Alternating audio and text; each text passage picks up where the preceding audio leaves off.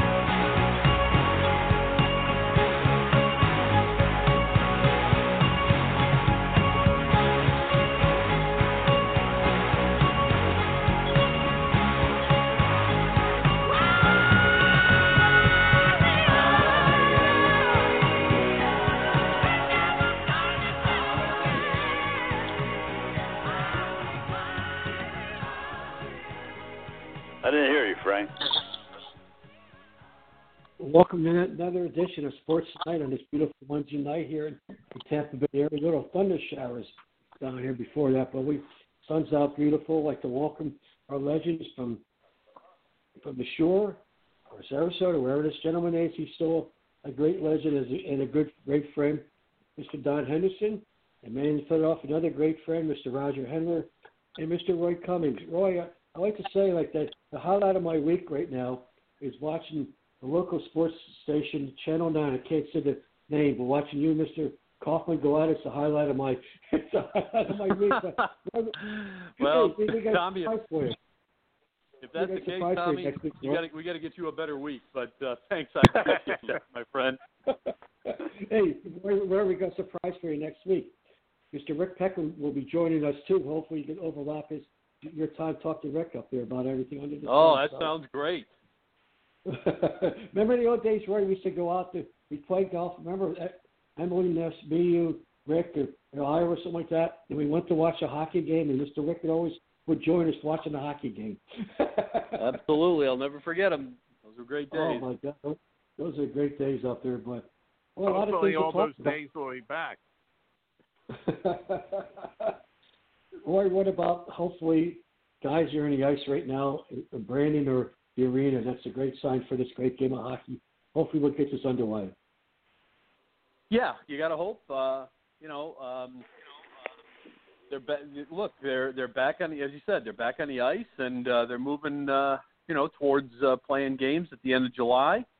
I think everybody's kind of getting excited as they kind of get accustomed to um, what they're talking about in terms of a, you know, of a of a round robin for teams like the Lightning and the Bruins and the top teams in the in each conference, and then you've got the kind of the play-in rounds for uh, other Right. teams, you know, like Toronto and Columbus and uh, some of them, and I think it's going to be an exciting tournament, uh, no doubt about that. I think it's going to be great. Uh, we just got to keep our fingers crossed and hope that uh, we get there. I, I- I think that's going to happen. Uh, you know, we're starting to see a spike again in coronavirus cases, and uh, it could give some of these these leagues pause as to what they're doing.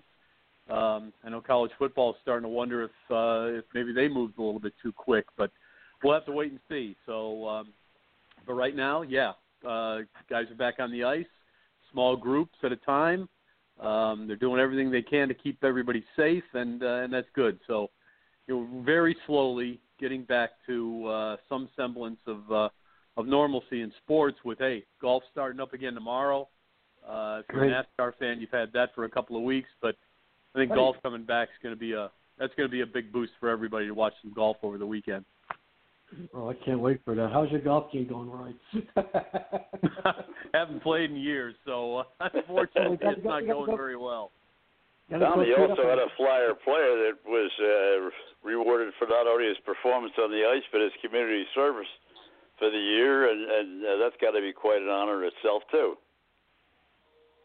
Oh, yes, yes, it does. But figure, well, I mean, I mean, th- this, with the situation the country's in right now, and and you got to give once again, Roy and everybody down here in Tampa, Mr. Jeff Vinik, you got to give him credit again because he stepped up way before the Buccaneers stepped up, way before the Rays stepped up.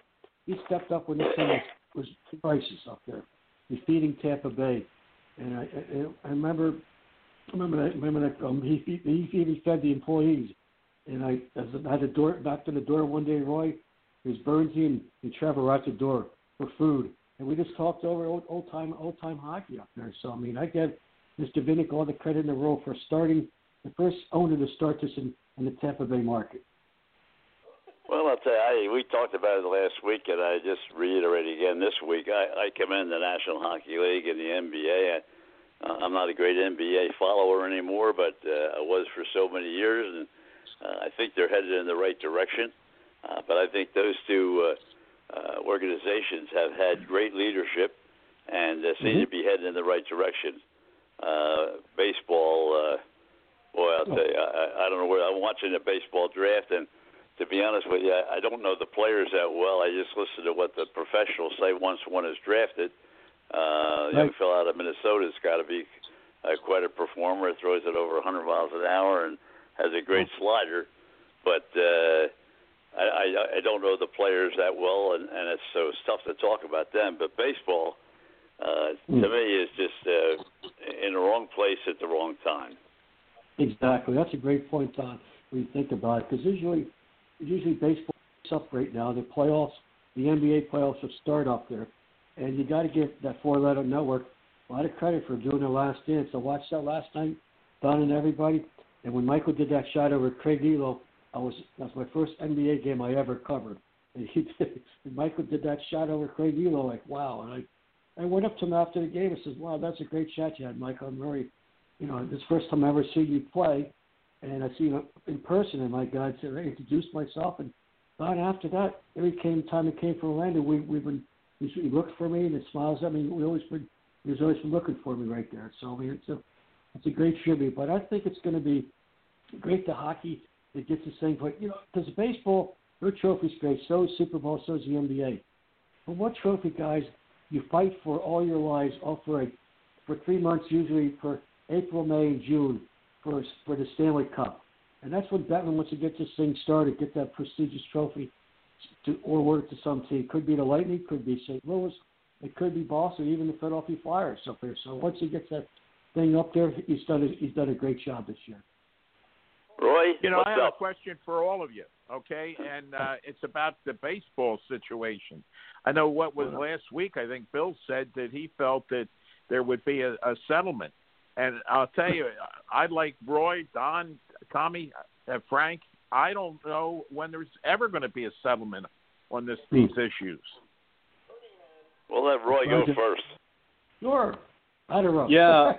Well, I'll tell you what. I, I, yeah, I agree. Uh, Look, I think what what we're looking at in a best case scenario now is a diminishing amount of games because they're running out of time. Um, Major League Baseball is very fearful of a second wave of coronavirus hitting sometime in the fall, so they don't want their playoffs going into November. They want to have everything done by October. They want the regular season done by September 27th. I think they're going to stick to that. Um, and and so what that means is every week that we go through here without an agreement is another you know six games in essence lost at least. Uh, it could be as much as seven games, but you're, you're basically killing about six games for every uh, week of negotiations that goes by. So, you know, there was hope that there was going to be an, an agreement by June 1st, and we're talking about you know maybe 100 games, and then it was down to you know 89 games. Now it's probably down to 76 games. Uh, If we go another week, take you know, then you're talking about 70.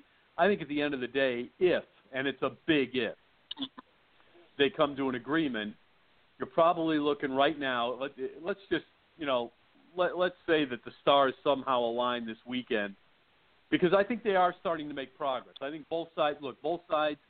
You know, it's Wednesday night. Both sides through Wednesday night over the course of the last three days have made an, a proposal. Both of them have been, in essence, laughed at by the other side, but they've also uh, led to yet another proposal coming back from the other side. So they are negotiating. They don't appear to be in an impasse just yet. Of course, as soon as I say that, we'll find out that they are. But um, I think they're working towards something. I have to hope that they are, but it's not going to be much. I think the hope of having a half season, uh, 100 games out the window, 82 games, not going to happen. We're looking now at some something between right now. We're looking at something between 60 and 75 games, I think. And you know, how do you feel about that for a Major League Baseball season, uh, even with expanded playoffs? I, I don't know that it's you know. Look, I, I'm at a point where I just want to see baseball again. I- You know, I'll, I'll worry about how legitimate it's, the season is, but it's unfortunate that it's come to this. There was an opportunity here. There were months to to settle through this. Uh, they they they kind of blew that opportunity, and, and Major League Baseball is doing it's doing itself a disservice here at a time when uh, Don, you've already mentioned it. NBA is getting it right. The NHL we know is getting it right. Golf is back. Soccer is getting it right. on the on the track. Uh, Major League Soccer is going to start this weekend. Uh, everybody's starting. getting it right except baseball. So it's it's unfortunate that it's happening, um, and I, I unfortunately I don't see a uh, the compromise isn't going to be what everybody hoped for, which is going to be really sad. Roger, your thought next. Well, I I guess uh, I hope, uh, like Roy, that there is, but uh, you know, they there just seems to be so much conflict between the two sides, and then the players want no parts of that 50 games. So, you know, I I I think one of the the problems we're all having is we're not getting any uh, sports on TV to speak of that can take take our mind off of the virus and all the other issues uh, in the world. Frank, what do you think? Well, I, I feel very, very sorry for the American public. Um, it's millionaires against billionaires. Uh, nobody wants to give an inch. Um, the, you know, they're getting money through the the uh, COVID money coming out of uh, coming out of Congress. But here's the question: the players don't want to drop their salaries. Um, the there are many people were out of work for what was supposed to be 15 days is now stretched into almost 90 days. With the cost of tickets going up, who's going to be in the stands? I mean, last year we saw a, a diminished number of people at games, and this year, I don't care what team it is, with the cost of of uh, tickets, you can't take a family to a game anymore uh, for less than uh, almost two hundred dollars. Well, Uh, Frank, Well, uh, Frank, I'll tell you clutch- very, that- that- very frankly that uh, I've been a baseball fan all my life. I've watched baseball from the time I was five years old until right Oh. now. But they have Aw. bastardized this uh, negotiation so badly. I hope there's no Right. no baseball. I hope they both walk away from the table. I hope we don't have one single game until spring training next year. Because I wouldn't go to a game. I might not even turn one on on television because what they've done to the public and what they've done to the sport doesn't deserve to be watched. So I would Amen. not, maybe not even watch a game, whether it's a World Series that they want to call a World Series, which is nothing, and uh, the whole the whole atmosphere of playing 50 games or 60 games is a joke. So to me, Yep. I hope they don't settle. I hope they walk away from the table, and it, and I will not miss it one bit. Wow. Well, guys, I'll say this. I, I, Don, I see where you're coming from. Frank, I agree with you 100%. It's very sad for the fans. Look, part of this, they were never going to have a, you know, a full season. That that just wasn't going to happen. Uh, I think to be on, to be honest, I think the best they could have hoped for was to an an, eight- an 80 an 80 plus game season. Whether it's 89 games, 82 games, take your pick. I, think, they the- could the have gone 110 if they had settled it right away. I think they could have no, gotten see, I disagree with that. I disagree with that, and here's why. You would have had to play far too many double headers, and at the end of the day, I think that's just too taxing on players at this at a time when when owners are more conscious than ever of protecting players from injury.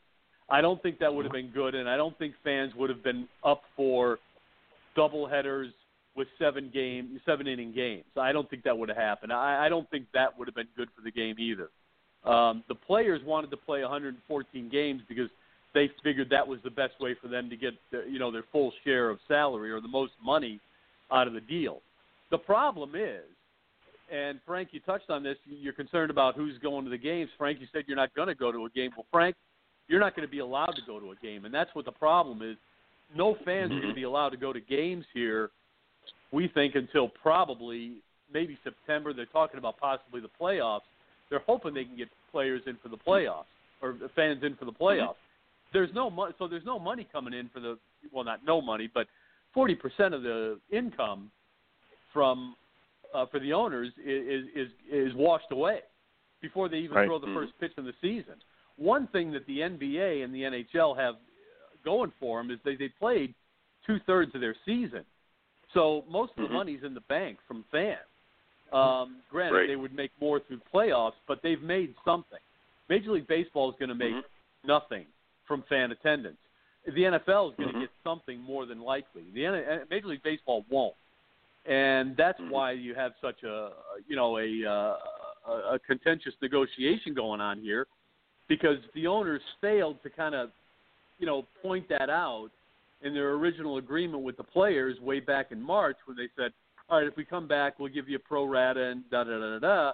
And the players said, okay, great. But then that was based on the thought that at some point when they come back, they were going to actually have fans because in March we didn't know what we were dealing with the, with the coronavirus. Right.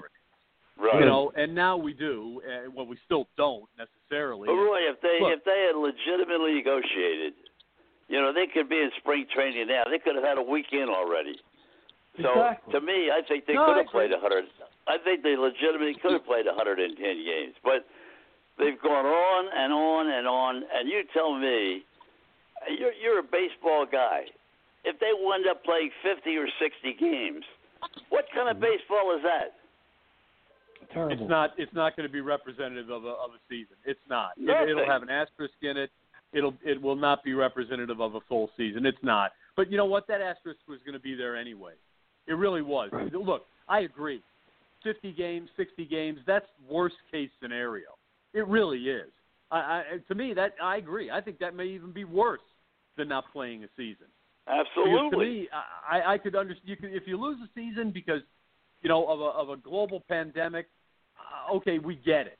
But we're all going to know that they're going to lose the season here because they couldn't agree on how much money to split between millionaires Mm-hmm. and billionaires, and fans just aren't going. to And they're going to do damage to the game. That's the thing. And for, They're going to for a long damage their time, own game. You're right, Roy. That's For a for a long long time. Yeah, But guys, possibly you for a long about- time. Mhm.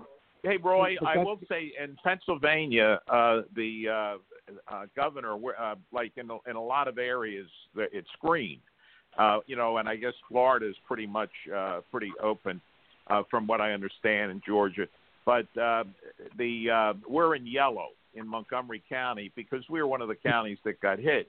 But if everything uh, stays the way it is now, uh, we should be green. I think it's like uh, in two weeks after you go yellow if everything's fine.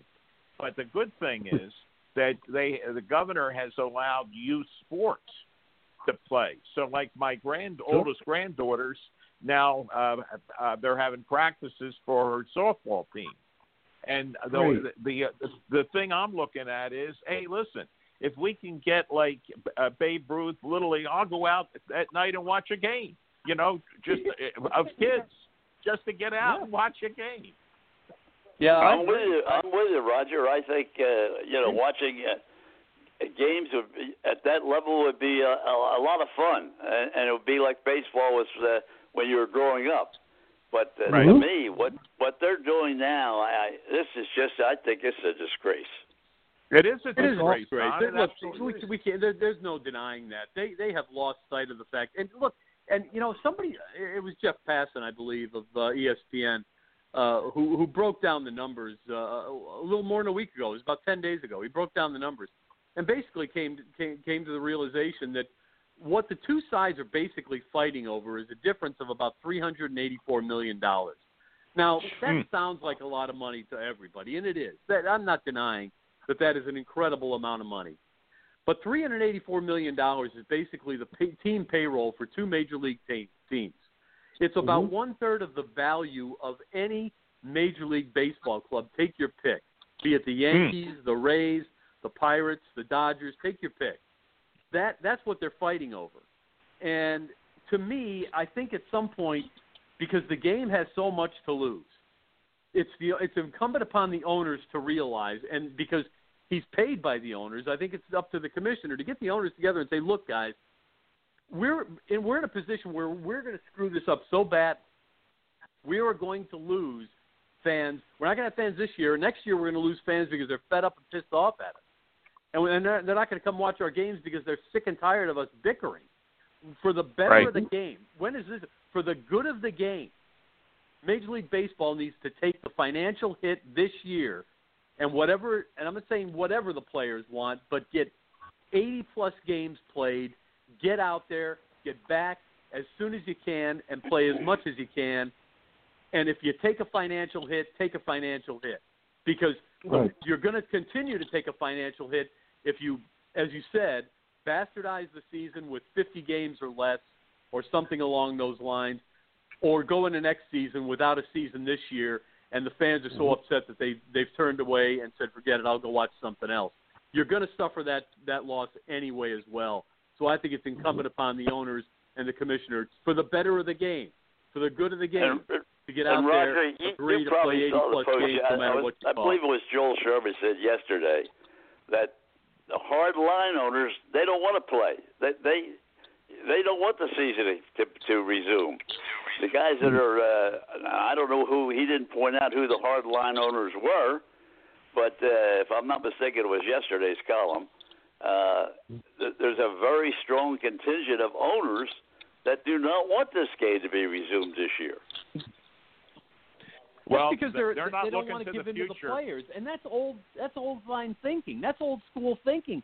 And it, you know what? Right. That kind of thinking is what has hurt the game in every other work stoppage in history. It's always this That's battle with the players. They're not thinking about the fans. They're not Right. what Frank said. Eh, he's right on the mark. Every fan is suffering here as a result of this, and we're having to find other outlets. And you know what? We will find other outlets. And some Yep. fans won't come back. You're going to lose Mhm. fans for for a generation if you screw this up. Hey Roy, I got to tell you, it took me several years to come back after they canceled and they had the uh, the work stoppage, and they didn't didn't have the year they didn't have the World Series a number of years ago. I just I was was right there with off you. for for yeah for a couple of years. Roger, I was right. right there with you. As Tommy can tell you, I was busy covering an NHL team at work.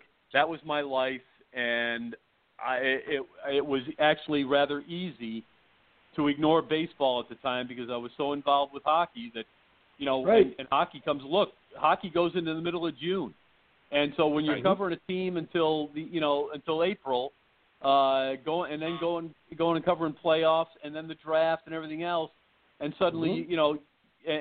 So I didn't miss it until July, and without the season, I was like, "Oh, okay. Well, there's no. Well, guess what? A- As they were getting ready to play the World Series, and there wasn't one, I'm covering hockey again. So now look, that's Yeah. uh, you know. But my, I think the point is, again, in in markets where back then maybe there wasn't hockey to look at, or or, or, or basketball wasn't as big, or whatever it might be.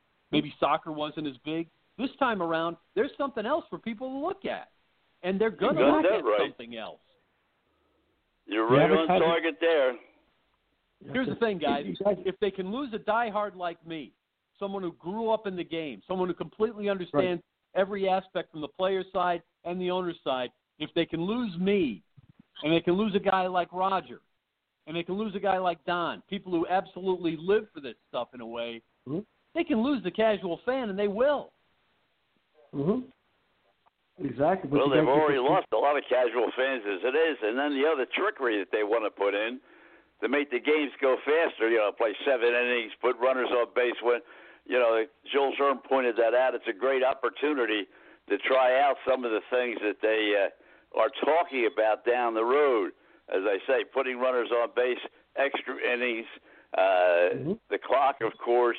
Uh, I can't think of I can't think of some of the other things, but uh, I mean the, the whole thing. They're going to trick the game up, and, and Yeah. it's not going to be the game we know. Yeah, I. I agree. I think that's a problem too. It just makes But it that- worse. You're exactly right, Don. But Roy, Roy and everybody, you got to feel sorry for. I mean, see the average person who works at say at Tropicana Field, the, the ticket takers, the ushers, the concessionaires, the vendors are all suffering right now because billionaires versus trillionaires up there. These two, you know, it's going to the average fan's going to be tough for the, the average fan to come back, and baseball, has, you know, hasn't started yet. This is the time for baseball. Look for the the boys of summer coming up here, and and now there's nothing at all. So I think if baseball doesn't come back this year, I think they're I think they're done forever because this way this is Well, Well, Well, they're never not done gonna forever. But Tommy, but- but- as as Roy said, and, and Rogers too. I mean, you're you we're looking at something that uh, you know you couldn't fathom this happening. I mean, you cannot imagine. First of all, we couldn't imagine the virus, but after we got finished with the virus, I mean, this it, it, it's just unbelievable what's going on right now. You know, here's the, here's there's a, there's another side to this, guys, and I mentioned it earlier, but just briefly. There actually is some good news. I, I mean, again, both sides have traded proposals this week. I, I can't believe we're even discussing this, considering the situation. But both sides have traded proposals this week. They seem to move. Each one did seem to move them a little bit, even though they were re- rejected outrightly. They did Hmm. seem to move a little bit closer to each other as a result of those proposals again, I still think at the end of the day we end up playing less than 60 games. Uh, it's not going to look good, but maybe we get lucky. Maybe somebody in Major League Baseball wakes up. Maybe they hear what we're saying. I doubt that anybody's listening. uh, Anybody in Major League Baseball is listening to us, but maybe maybe Yeah. somebody gets the same idea that you know we've been throwing around here that they're putting their entire game at risk, and Mhm. you know, and the near the near future of it, and maybe they wake up and say, guys, you know what? For the good of the game, remember that phrase? For the good of the game, Yeah. let, let's go play baseball. Let's figure this out. exactly. Let's you know, let's suck it up and go play baseball, and and let's hope for the best. Well, let, let's look Well, at it from I- another perspective because on the line right now, Bill Bergey is and Bill. Bill withdrew it in the National Football League. He withdrew it with the owners. He withdrew it with the players. Uh, maybe not as close to the baseball as uh, as you were, Bill, with the football, obviously. But you've been through this. What's it like? Well, it's it's just tough times right now, and hopefully, uh, things will uh, get straightened out pretty soon. I I do know one thing uh, here in the Delaware Valley in Philadelphia. If if we don't have uh, football come this spring, people are going to start slitting their wrists because, you know, there's a lot of people in this area. They won't buy a new car, they won't take a vacation, they won't buy new furniture, but they will renew those season tickets absolutely every single January, and uh, they don't have uh, January 1st, January 1st. They don't have Christmas to Christmas. They have the beginning of football season to the beginning of football season. Well, let me just Right. say this, Roy. Thank you very, very much. As always, it's always a pleasure to have you on that first half hour. And uh, Hey, Bill, I, I agree Don, with you. Don, I, I, I got a quick question for Roy on the medical because this would also uh, tie in with Bill. Uh, uh, Roy, I have uh, understood, I have pretty good authority that they have developed a, uh, a system uh, where plants are using it, and it's like you know when you go through the TSA check, and they it's not that expensive, I understand, where they can uh, test the person walking through whether they have the virus or not. Have you heard about that? Yeah, absolutely, and yes, that technology is in place in uh, in a lot of the the bigger uh, uh, like auto plants, uh, canning factories, that kind of stuff. Um, certainly, some of the meat uh, factories because of the situation they had there in uh, Iowa and Midwest earlier this year. So yeah, that that technology is definitely available, and I think it's going to be, I think it's going to be a big part of what happens um, with each professional sports team as they come back. I think the NFL is planning on having that kind of a system or something similar to it, where basically you you, you kind of walk through a you know a, a door and it's set up so that it, it takes your temperature, it, it it reads a couple of different things that could be triggers for the virus or, or symptoms or something show that you could be uh, in danger of having the virus, in which case you would uh, go get tested and if you're cleared, you're, you're fine. But if you're not, you know, obviously you're quarantined for two weeks. But they're also doing all kinds of cleaning situations. The NFL's come out with a mandate that um, locker rooms, Bill, hard to imagine this one, but lockers uh, six feet apart uh, for training camp. Training camp. Now, I don't know if training camp's going to have 90 players, but even with 53 to 60 or 70 players in training camp, finding room for uh, lockers six feet apart in a building is going to be difficult. But that's what Right. uh, that's what they're calling for. They so don't even know a lot of really what are being kind of uh, timetable they have as far as the. This is Bill Bergey again. As far as the NFL uh, goes this year, uh, I have heard so many different things. Uh, one of the latest is they're going to start in October, and uh, they're going to cut out uh, all but one preseason game. Uh, they're going to play the Super Bowl. Uh, in at the end of uh February, maybe even the beginning of March. And uh it's it's all just kind of crazy stuff. They're not going to have any bye weeks or they may get the thing started on time. And then I've also heard that, you know, if people are 6 feet apart in the stands, what instead of having 60,000 people, you're going to have 10,000 people? Well, let me tell you what. I played one time in Houston against the Oilers when I was playing with the Cincinnati Bengals, and the Houston Oilers were terrible, just terrible. and there was only probably about 17 or 18,000 people in the Houston Astrodome. We absolutely thought it was just an empty arena, and it was so hard and so difficult to play football. I am just really looking forward to seeing how all of this is going to play out.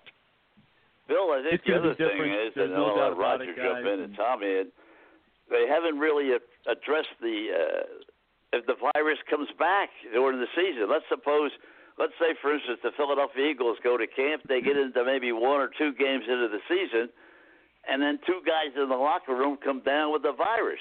Then what do you do? I know it's tough times, and it's really uh, difficult to predict the future. You don't know what is going to happen. Uh, I know that uh, my wife and I we have been trying to do everything uh, the right way. I'm one of those older guys. I don't want to get it. I uh, already saw where one of my old teammates, uh, a kicker that had the longest field goal at one time, Tom Dempsey, he died of the uh, coronavirus. Uh, Oh no! yeah, and and that Oh, that just kind of spooks me out.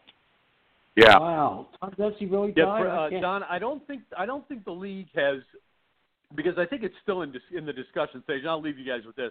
I think it's still in the discussion stage with everybody as to what Sure. do we do when when and the, we, it's let's face it, it's going to be when a an athlete, a player tests positive for the virus. What are we going to do when that happens? Um. I, I know that the, the basic the, the basics of the plan is that well, all of a sudden everybody on the team uh, is is now tested. That's why with the NHL, one of the things that that they're doing is basically they're talking about an act, a maximum of about 50 people, and it may be less than that.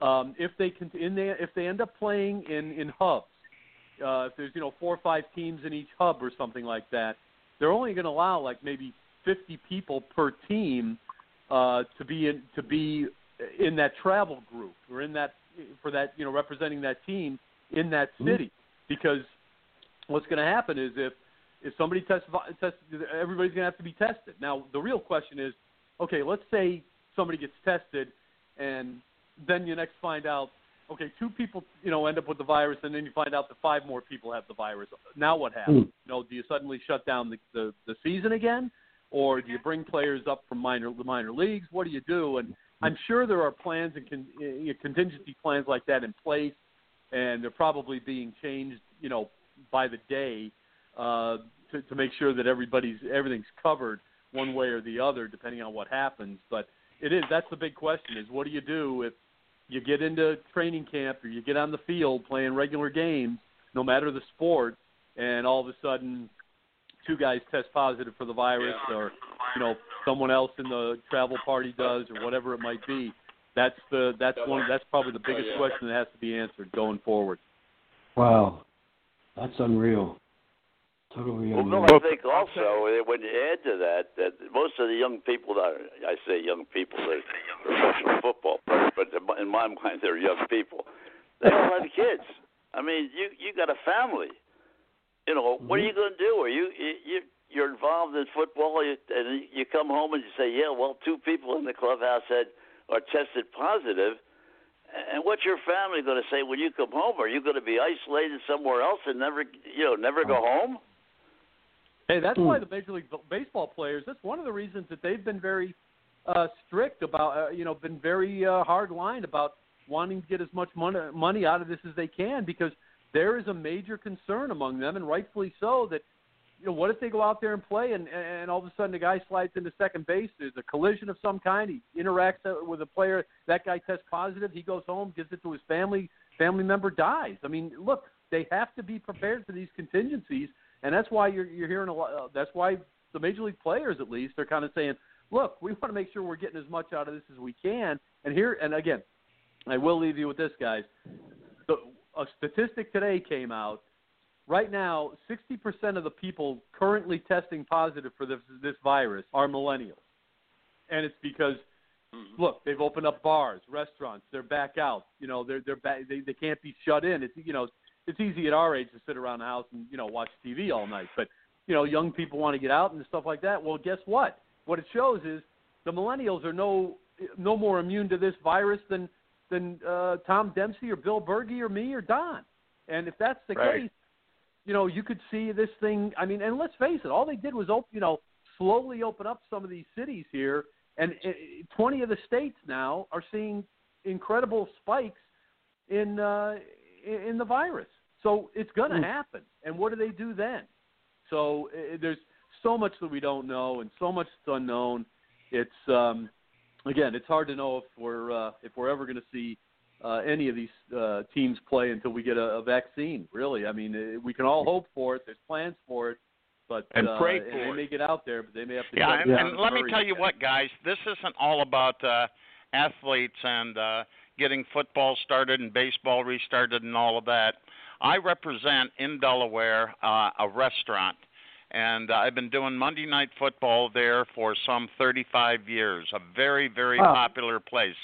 They serve 5,000 meals a week in this place when everything is fine and everything is going uh, very nicely. Well, this thing has opened up now uh, after about four or five uh, days, and uh, I went just a little bit after the lunch hour, about uh, 1:10, and they had uh, tables that were uh, pulled uh, away, and they had different parts of the restaurant closed.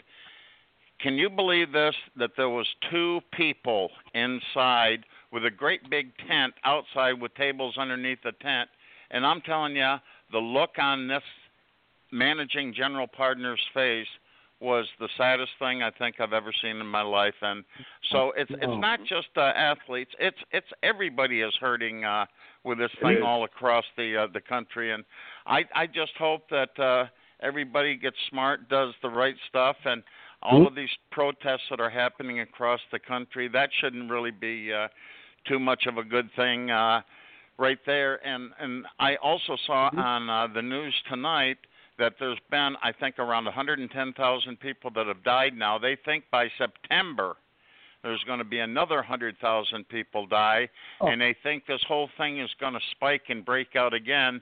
So then, what the hell do we do with our uh, athletes? I have no idea, but it's a scary, tough, nasty time that we're living in, fellas.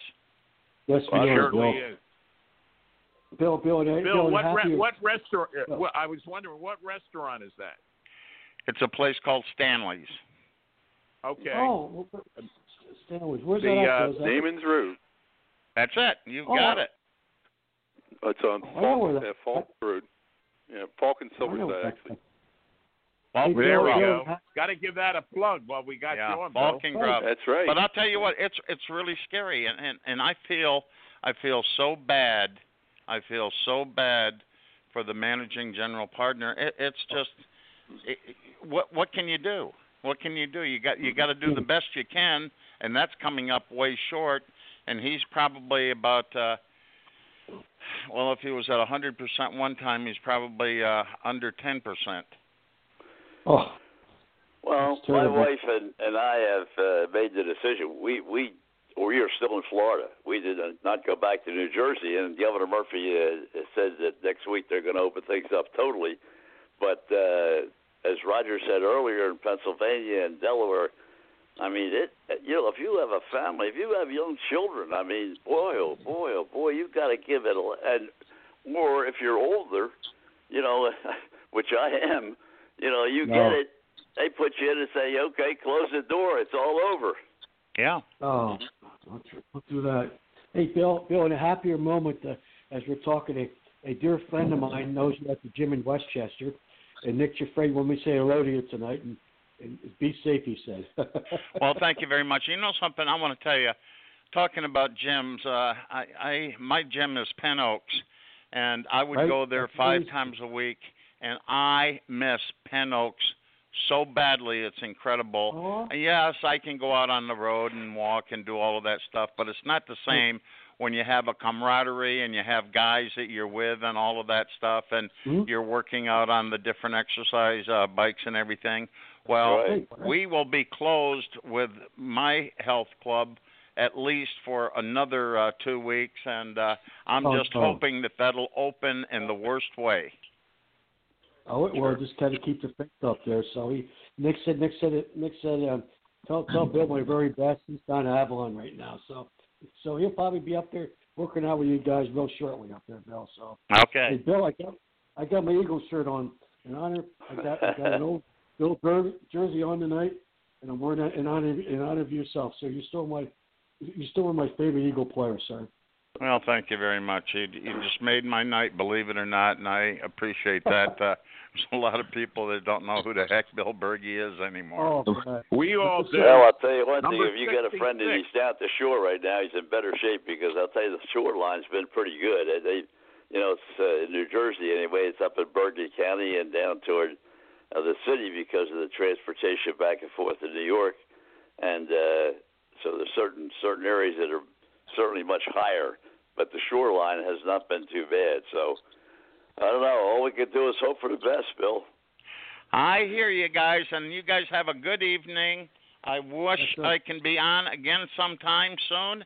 And you guys have Oh, a good evening, and let's hope that this whole thing breaks out soon. Bill, you Thank can you, be on Bill. anytime you want to. We love you, Anytime. Bill. Okay, thanks a bunch, guys. Take care. Take care. Roger. Thank you very All much right. for your time, always. Thank you. Wow, that's a that's a great way to start. I tell you, Don. And I do got my '66 uh, jersey on. Got it on. Eagle hat on there. Trying to play the Eagles fight song, you know, and get ready for this. But no, I mean, I think well, what a, I think we're, it's gonna be crazy right now in sports. Yes. Well, Tommy, uh, Frank probably knows better than any of us. Uh, I mean, Sure. we've been so fortunate down here, uh, especially in Sarasota itself, uh, or out on a Longboat or down to Siesta.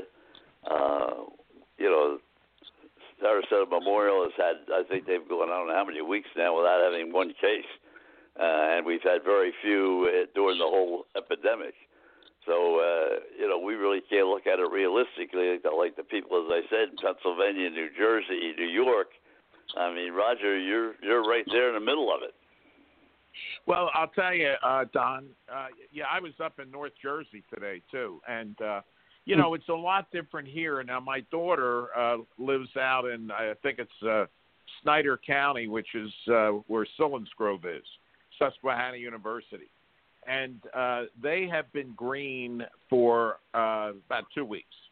And uh, the, the uh, she uh, wears uh, wears a mask. You still have to wear a mask when you go into uh, a, you know a store okay or and but the restaurants are allowed to have 50% of capacity. Right. and uh, you know I, I was in bed bath and beyond which i love the other day you know and there were people in there but not that many you know like in line. Uh, and so much you can do now even though the store was closed you can of course do it online but uh, Right. I will say that I think and what I've heard from uh, Rita about in Georgia, and not that she's been out there, but the restaurants that have opened up, they're at 50% of capacity. They have changed all the seating so that uh, the on, and at this one uh, big restaurant called the Atlanta Fish Market, that a fellow owns a, a number of uh, restaurants, very well organized they have one person that does this everything for you that but instead of having a guy do the water and you know or or a woman or a guy doing this it's one person handles the table and of course you're limited on on how many you can have and you got to be family etc or they spread Well, they're pretty out. much uh, holding true with that six, you say, you know, six feet apart. I mean, they most Yeah, of the restaurants down here, even though we've been open now for a few weeks, uh, the same situation, Roger and Tommy and Frank, uh, as Frank knows well because he's right here. But uh, you know, if you want to go out to a restaurant here, you're pretty much assured that you won't be within six feet of anybody else. It's the same have you been out you and Hampshire. Elaine been out Don have you been out Yeah, to restaurants Yes, yes, I have. I've been out a couple. I've been out uh, three times so far, and and uh, everyone has been a uh, a perfect experience because, well, first of all, you can eat outside. Uh, You know, you got to remember that. Yes. We're we're Yeah. we're uh, you know certainly. Uh, so if you go to a restaurant down here and uh, you're six feet away from anybody else, uh, Mm-hmm. and you're outside, I, I mean, to me, uh, I think that's you know really being pretty pretty uh, careful. right Hey, Don, hang on that. Don and Roger, hang on that thought. We have our baseball analyst coming on. Stevie K. Stevie, how you doing tonight? Hope you're six feet away from everybody. I'm watching the Major League Draft, one of my favorite things to, to do during the year. Uh-oh. But you probably know more about that kid from Minnesota. But they really, uh, they really have hyped up. Uh, I, I'm, I'm watching it as you are while while we're doing the show. And uh, but Stevie, we we've all gone over and over and over the baseball situation. Uh, w- no sense stretching it out too much longer. But but what what are your thoughts? You see it every year. You're there every day. What do you think? Yeah, my you know, I've always you know, my initial plan, you know, I always try to uh develop a plan that I think will every would make everybody happy and I try to predict ahead of time, not based on what I would do, but I what I think the final solution would be and I always had it as, you know, a 70 to 74 game season where the players, you know, will get about 80% to 75% of their uh, prorated pay. Um, that was my plan, and so far they haven't got there. The union's holding on to the 100% prorated, and the league is going to say, "Well, fine, we can't do that unless it's a smaller amount of games." So Mhm. I think the uh, I think there is a middle ground that by Friday will be pretty close to what I, I suggest, where everybody wins.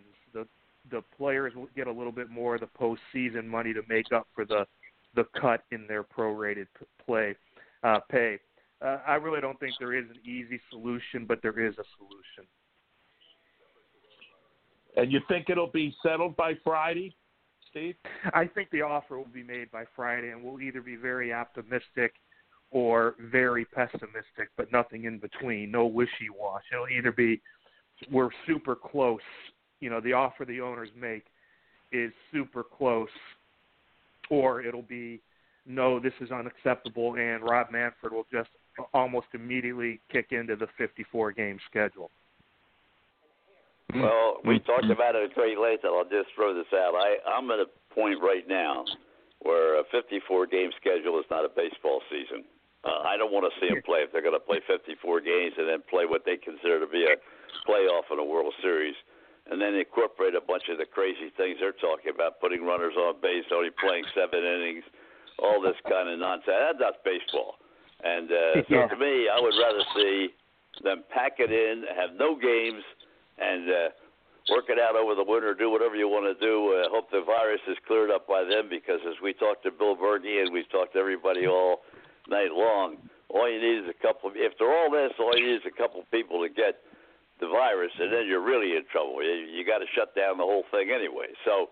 Well, you you uh, don't have to. I mean, you, you really don't have to shut the whole thing down um, with the virus. The age group that would be getting the virus isn't really at risk. You take a look at what they're doing in Germany, and now they're going to start the uh, English Premier League. They're playing Bundesliga Right. soccer. Uh, they've been Right. playing Bundesliga soccer for for uh, three weeks now, which is really entertaining because I um. I also enjoy watching soccer quite a bit. So I've had what's nice is I've had my fill of sports now for the last three weeks.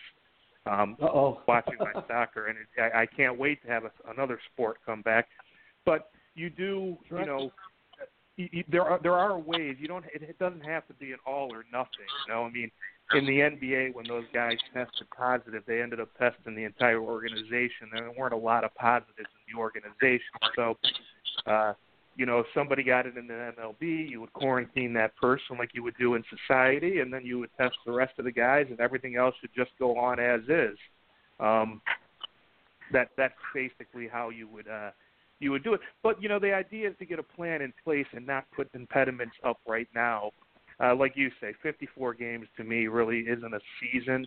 Um, I don't No. know. You know, uh, you guys know me. I'm a data guy. I love the. I, I've told you guys before. My favorite thing in baseball is when the ball leaves a pitcher's hand. Um, it means something. You know, it counts for something. Whether Yes, it's a ball, a strike, a foul ball, a single, a double, and my brain goes like that. And then you you stack those up, and I like to have a whole volume of data to look at and make my opinions and stuff like that. And in 54 games, I mean, I mean, come on. I mean, what what am I looking at? the Orioles, the Orioles could get hot, and all of a sudden they'll be in the World Series. you know, So you know, the Pirates you too, listen, Don. imagine this: we're sitting here watching the draft, and you you have a bad team that gets off to a good start, which we've seen, or you have a good team that gets off to a bad start, like last year after 50 games, the Washington Nationals were, were 19 and 31, right. and then we, we so next year's draft order would be set on how you finish this year in a 54 game season. that would be hilarious. You could have a team that just had a bad year that's stacked with talent getting the fourth pick in the draft because they had a really bad start to the season. Yeah, I, I, I just, uh, I just, I just couldn't imagine a 54 or 55 game season. I, I you know, I, I know everybody wants to see baseball, and I like to see baseball as well. But as I said earlier in the first half hour of the show, I, I don't even know if I'd watch it if it, if it came on and they were playing a 54 game season. Well, let me say one positive so we don't soil the entire idea of watching baseball. Which I'm, as I just said to you, I'm kind of with you guys. I really want to be on surface. You know, when I think about it, it, doesn't appeal to me too much. But the style of the games would be extremely exciting relative to normal because you don't have any time to do the well we're down by three runs in the sixth you know i'm going to save my bullpen for this three game series you know you're going to have an urgency to win each game every night to get to where you want to be which would be let's not kid ourselves not the postseason because of winning a championship but you want that postseason money so it would be kind of exciting to see what the game would look like. I don't want any changes to the game, like you guys said. I don't want runners on base, seven inning games, but there would be, if we could tolerate it, every night would be a little bit different of an energetic game for baseball teams because you really have to put space between you and everyone else quickly. You know, so that would be kind of interesting. Bullpen utilization, uh, how you went about the games, you know, how how you treated your starting pitcher. You wouldn't be trying to extend guys to get through a 162 game season. You hit the ground running and you play for the postseason starting day one, and it will be quick. It'd be fast and furious. That would be interesting. But with that being said, I'm with you guys. With that's a it's it's a it's not a direct path for me to get there. I'd rather have at least a 74, 75 game season. I'm Well, I with would you, too. Steve. I'm with Roger? you, Steve, 100. Steve, yeah, Steve, I want to ask you. Uh, watching the draft, I'm watching it too.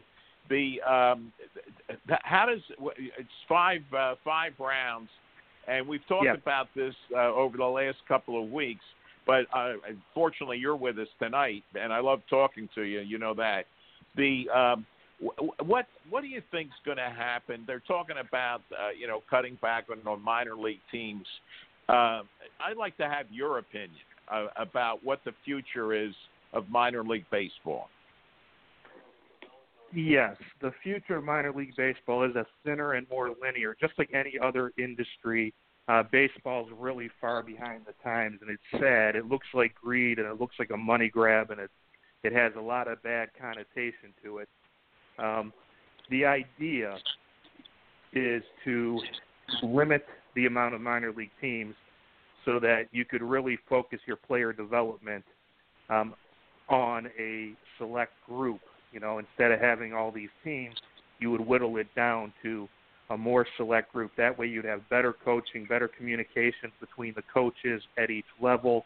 Uh, the stadiums would have better equipment. You would have, uh, you know, more technology, more uh, more training. But uh, that's the future. Whether we like it or not, or agree with it or disagree with, it, you know, I'm a minor league guy. As you guys know, I watch minor league I am too. Yeah. all year Yeah. as well.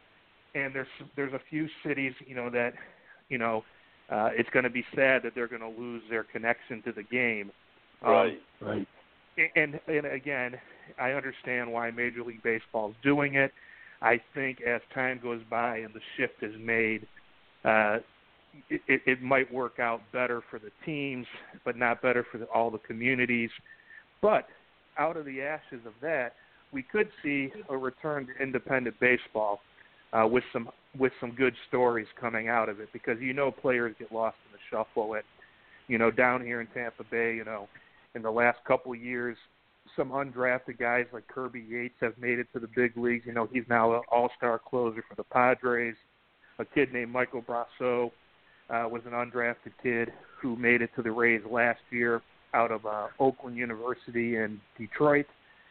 And you've had a number of guys that were uh, kind of lost in the shuffle make it to the big leagues. Now, some of those guys will end up being in some independent ball somewhere, and then get you know signed into a team. So, some of these cities may end up finding themselves in an independent league.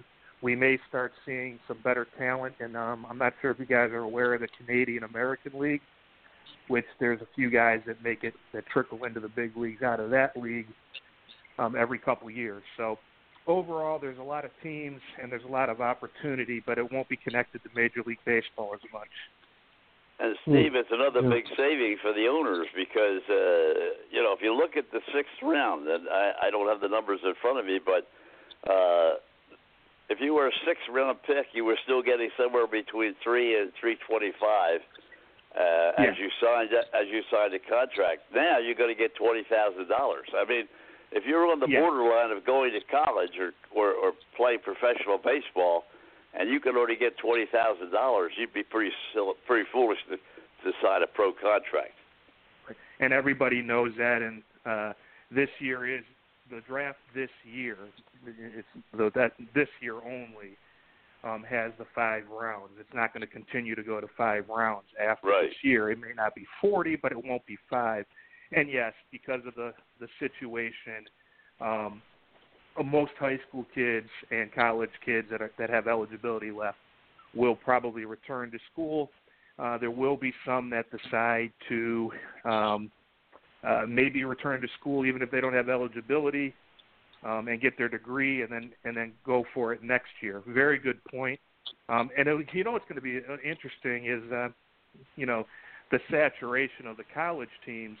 Uh, you have your underclassmen that are moving up, and now you get, you're returning a larger number of uh, upperclassmen, and uh, the opportunity for a guy that thought he would have an opportunity to play might not be there. So uh, a lot to a lot to digest. And also, Mhm. Steve, the the baseball doesn't have, doesn't have a large uh, scholarship money to begin with. Pitchers pretty much get a chance to uh, get full scholarships, but the coaches pretty much have to spread money around to bring people in. And uh, as you say, if if uh, players are going to return for either that postgraduate year or uh, their senior year, uh, that takes the money away. So that's Yeah, another the factor. NCAA, the NCAA did expand the scholarships uh, because of COVID for next Right. season. So they did they did you know do a little bit of a uh, try to help them. hmm The you know the, the, I I love minor league baseball too, Steve. I really do. I love it, and uh, I I feel sorry for these cities.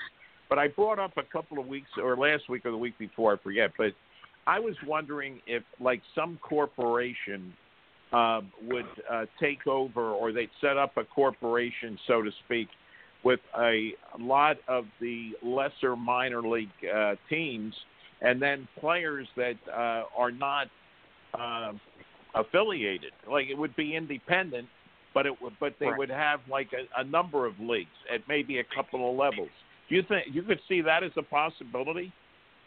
Yeah, but you know there the, the that's a possibility, but you know there are quite a few independent leagues across the country already. The Oh, Frontier sure, League, Pioneer League, uh, you know, there's a couple more. Uh, but you are right. I mean, the opportunity is ripe for a new brand of baseball um, to take over some of these parks and to maybe have a few leagues. Now, the problem, guys, as you probably are aware of, the problem would come in, uh, you know, if you were looking to uh, play in a stadium, maybe a two-deck affair, you know, or one, you know, smaller stadium like a spring training type facility. You may, you know, let's say you're in Princeton, where the Rays were, and th- there's that field. Well, how many teams in that area have a field that's already waiting for them to play? Um, but no, there's an there's an opportunity out there. So you are correct. Well, what I was See, thinking the other of thing is you uh, you follow college baseball pretty closely, and uh, give us an idea. Uh, what are we down to? About ten now, as far as the the ten or eleven. Uh, what do you think? What what do you think of the draft so far? And are you are you uh, positive about the teams and the, and whether they were filling the needs they needed, or were they just taking the best player, or how do you see the first ten picks? Yeah. Um, so far, it's been basically based on need, uh, not need, based on best player. Uh, you know, you look at all the mock drafts that were out there, uh, and I, you know, I read quite a few of them, whether it's Fangraphs, Baseball America, ESPN, Keith Law. Um, basically, the top ten players. Now, they didn't go in the exact order, but basically, the top ten players that were taken were the top ten players that were supposed to be taken. Um, uh, the, uh, the Marlins taking Meyer over, I think, uh, over Asa Lacy was kind of a surprise because I'm I'm a big Asa Lacy guy. I, I like him a lot, and I thought that he would end up in uh, uh, uh, Miami. Uh, but he ended up going to the uh, Royals. You guys, the Royals have put together a very nice minor league pitching staff, all college arms, all about a step away from the big league. So uh, he just joins a, a group of guys uh, that's very impressive. But overall, it's been uh, it's it's been entertaining. Your Phillies are about to pick. Uh, Yeah. We'll see what they end up taking. Well, you know, you you mentioned the Royals, and I and I agree with you. They have really uh, done a good job, Steve, and that brought me back to the minor league. One of their uh, minor league teams is in Wilmington, Delaware, and as Yeah. we all know, what is that? Twenty minutes from uh, Citizens Bank Park to the uh, the ballpark that they the Blue Rocks Park down there off of 95, half hour max. So and there Roger, you got the the Yankees Royals. are in Trenton. They're you know they every time right, they want to yeah. a player back and forth, he just gets in the car, drives to Trenton, plays you know two or three games, and then comes back again. So they're very close. Well, the Phillies Yeah. have, uh, you know, Reading, and also they have Lehigh Valley. But the, what I'm saying about the Wilmington Blue Rocks, that's an affiliate of the Kansas City Royals, but it's a lower one. So Yeah. anyway, yeah. we're Phillies. Phillies. What are the Phillies take? Let's see who they're going to take. yeah. But Uh-oh, anyway, uh, you like the You got to wait there to commercial right back now. Yeah, Think of one Don, I mean, get back to what Don asked you, Steve. You like the draft so far of uh, the, as far as uh, a, a a fix for the each team. Yeah, so far it's it's entertaining. You know, um, it, it it is weird. You know, you have to wonder how many high school kids are going to slide because, you know, if they can't get the top ten money, they may just go to college anyways. But you know, I, I'm enjoying it, and uh, uh, so far so good. You know, uh, it's it'll be very interesting to see how the uh, back half of the draft goes, basically from the you know Phillies and White Sox or the Phillies and Cubs down, because two things are happening. You have high school kids that are very talented that you would have to almost have a pre-draft deal in place to draft them, um, or they're just going to keep falling. And then a team with multiple picks that has a lot of money, like the Orioles or the uh, uh, the Rays or the Padres, could could sweep uh, could actually sweeten the deal and and go after one of them. So that's what I'll be watching right now is the uh, financial play. Like for instance, the uh, Orioles at number two took a college outfielder um, who was projected to go around nine or ten. So they probably have a pre-draft uh, contract worked out for under slot, and then later when they come back to their compensation pick in the first round, they can now go take a high school kid and pay him a lot more than he expected to get. It's what the White Sox did when they drafted Carlos Correa number one. They worked out a pre-draft deal with them at much less than slot, and, and came back and took Lance McCullers Jr. later because everybody else passed on him because they knew they didn't have the money to sign him. That's right. Well, see how- Well, there's see been a lot of speculation about the Rays. They've been so successful with what they've been able to do for the last 10 or 15 years uh, with a low payroll, but yet great coordination between their scouts and their general manager and the front office. Uh, this year it's going to be a little bit different because they're doing most of it by film and and uh, and television and so forth. What do you think about the Rays? Yeah, uh, the the Rays do it. You know, they they have a way of drafting uh, that's that's been basically very analytical and very much with the scouts. So scouts, Right. you know, and the analytics will get together, and that'll stay that'll stay strong again this year. Um, you know, what the Rays end up doing, guys, is not only they draft well, but they pick up prospects all over the place. So, you know, we don't want to dilute the Rays' great farm system and say they draft really well.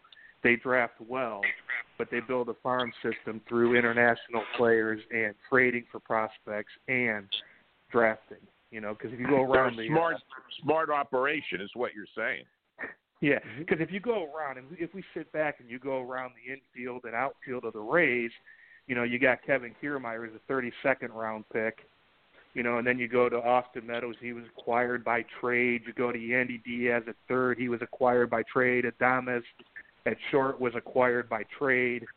You know, you go into left field, you got Hunter Renfroe acquired by trade. You go to second base, you have Joey Wendle and Brandon Lowe. Well, Brandon Lowe was drafted by the Rays.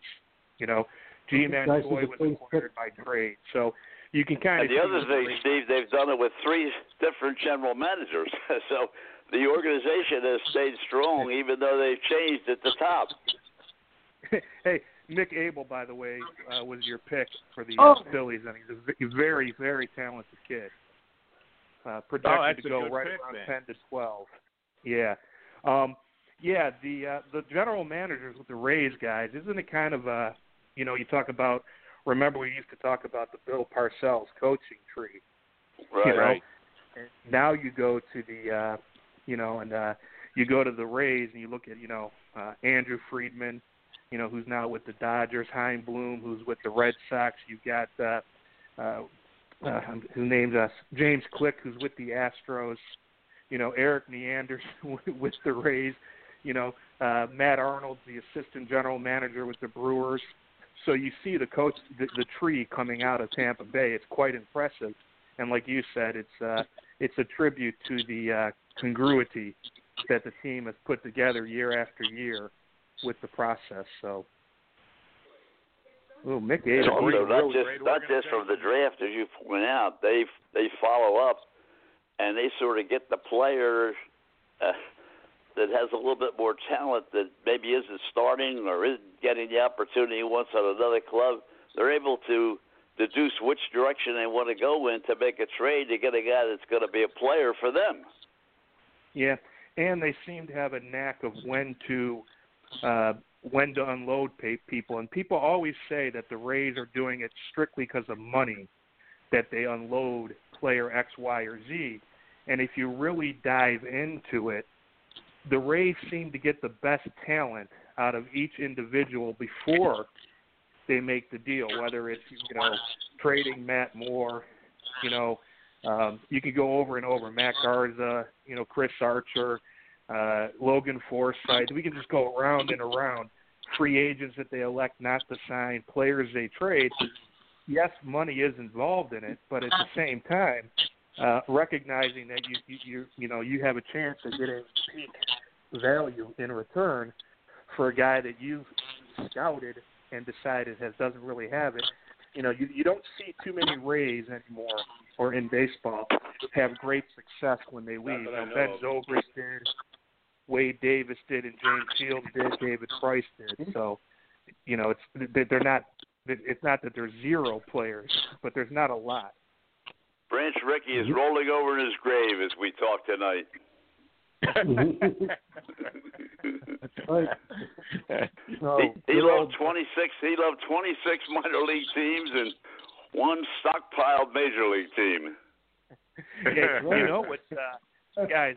Not not to drone on, but I, I'm a big Branch Rickey fan, and you know, uh, So am I. one of the yeah, one of the the little known things about the uh, the teams like the uh, uh, the the St. Louis uh, uh, St. Louis uh, with Rickey early on, uh, the Brooklyn Dodgers, and some other teams. you know, the Great Depression really uh, changed baseball when back in the day minor league owners owned the players for just same as major leagues for their entire career, and the only way you could get a player was to buy him from the minor league team.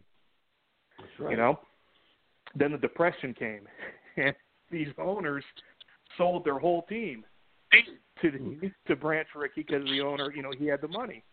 So now Yeah. you had teams, 27, 28 minor league teams. Uh, you know, it, it's actually uh, it, it's one of the the little known things about baseball is how some teams got extremely powerful because of the Great Depression, and other teams could not. But Steve, he did exactly the same thing when he built the Cardinals. He did exactly the Yep. same thing when he built the Dodgers. He did exactly the same thing when he went to Pittsburgh. Pittsburgh couldn't win anything. I mean, that Yeah. was his modus operandi, and it was just Yep. so successful. Uh, uh, hard to believe that more people didn't understand it. Yeah, and he took his stats guy with him to everywhere he went. He had one of the first statisticians working for him, uh, which is a, a little known story. But Time Life magazine featured him. Albert, I can't remember his last name, was one of baseball's first statisticians. He came up with And stuff Clyde like Sukeforth was this real big time scout. Yeah, yeah, yeah. I have a uh, I have a book called the uh, the Angry Gentleman. Um, it's it's one of the greatest Branch Rickey books you could ever read. Uh, but it, it literally it's about a 700 page book. Wow. Well, Yeah. you know, Steve, have you written any books? 'Cause No, I would have not to yet. re- You should. You should, because I would love to read Exactly. your books. You should, Steve. Yeah, I- to God. Yeah, I would love to. Uh, my my goal would probably be to sit down with a manager. I love managers' books. Uh, that's Mhm. my that's my favorite is to talk to managers and read managers like, uh, you know, Dick Williams, Sparky Anderson, Lasorda, La Russa, you know, uh, Billy Martin, Earl Weaver. You know, those are my uh, those those books seem to captivate um, captivate everything about baseball. You know, the managers always have a better tale to tell than anybody else. That's Exactly. true. Well, the only weakness with Branch Rickey was he didn't have enough money. Mr. O'Malley took stole the team from him basically, and then moved it out to California. But uh, uh, he, Yeah. he sort of rolled over Branch Rickey. But I will say this: he kept the franchise at the same level it was when he left. they they've done a great job as well. Yeah, remember he ended up back with Augie Busch and the uh, Cardinals later in the career, and they got a World Series. Uh, Yep. He was he was trying to upseed the manager and the uh, GM, and at the end of the year, the manager quit and uh, went and took over the New York Yankees. And I'm trying to remember his name and It was Johnny a flip flop. Keane. Johnny, Johnny Keane. Keane, And what- yeah, yeah, It was a flip flop. Yeah, yeah. Yo- he died a Yogi went out year and and bit- later. What happened, Yeah. Don? John, It was a flip flop. He, he went to the Yankees, and I forget who went to the Cardinals. Right, right, and all that was because uh, you know uh, Augie, uh, uh, Rickey was trying to do a power play, and they were going to fire. He wanted to fire uh, the manager Keane when they, it looked like the season was over for the Cardinals, and he wanted to bring in his old pal, I think Leo Durocher. I don't I don't remember that. I can't say that I remember that. But uh, That's Yeah. something else. yeah. Wow. Well, But I know I know. Uh, it, it, I, it, I'll tell you some of his ideas, and if you read about the things that he did and the ideas that he had and how he developed and what it was all about. I mean, just super. He's just absolutely last- incredible. the last thing I would say about Branch Rickey that just for the heck of it, because it's you know there's not a lot of baseball going on, but a really fascinating uh, thing.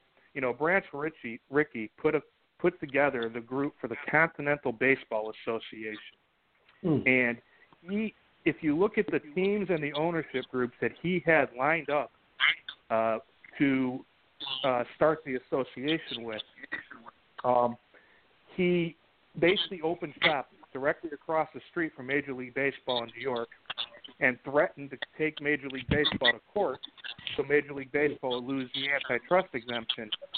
And it was because of that that um, Major League Baseball relented and agreed to expand to several markets to appease Branch Rickey. One of them was the New York Mets, and uh, uh, Shea was the owner. You know, Shea Right. Stadium. Uh, Right. He was Bill the guy.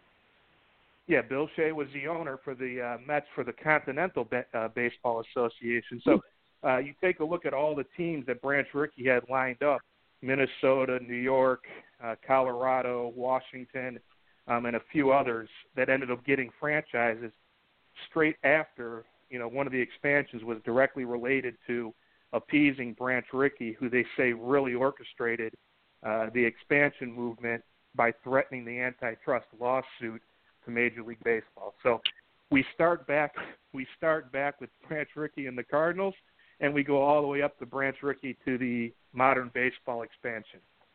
Yep. Amazing, amazing. Yeah. You know, uh, uh, talking about the uh, the Mets and and Bill Shea and and then you had M. Donald Grant and J- and Joan Payson, and uh, but uh, it was funny. A friend of mine uh, down in Atlanta when we were lunch one day.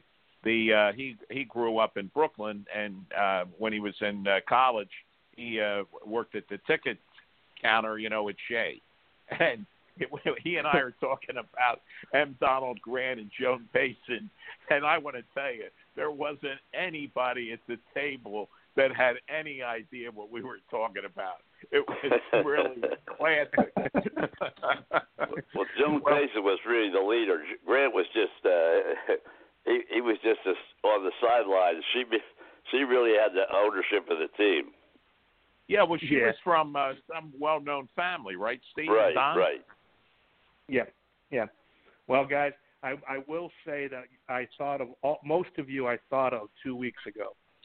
Okay, I was sitting at home, going through my phone, and I see Seranthony Dominguez is having Tommy John surgery, and I immediately thought of you guys, and I said, "You bastards cannot win with your bullpen in Philadelphia."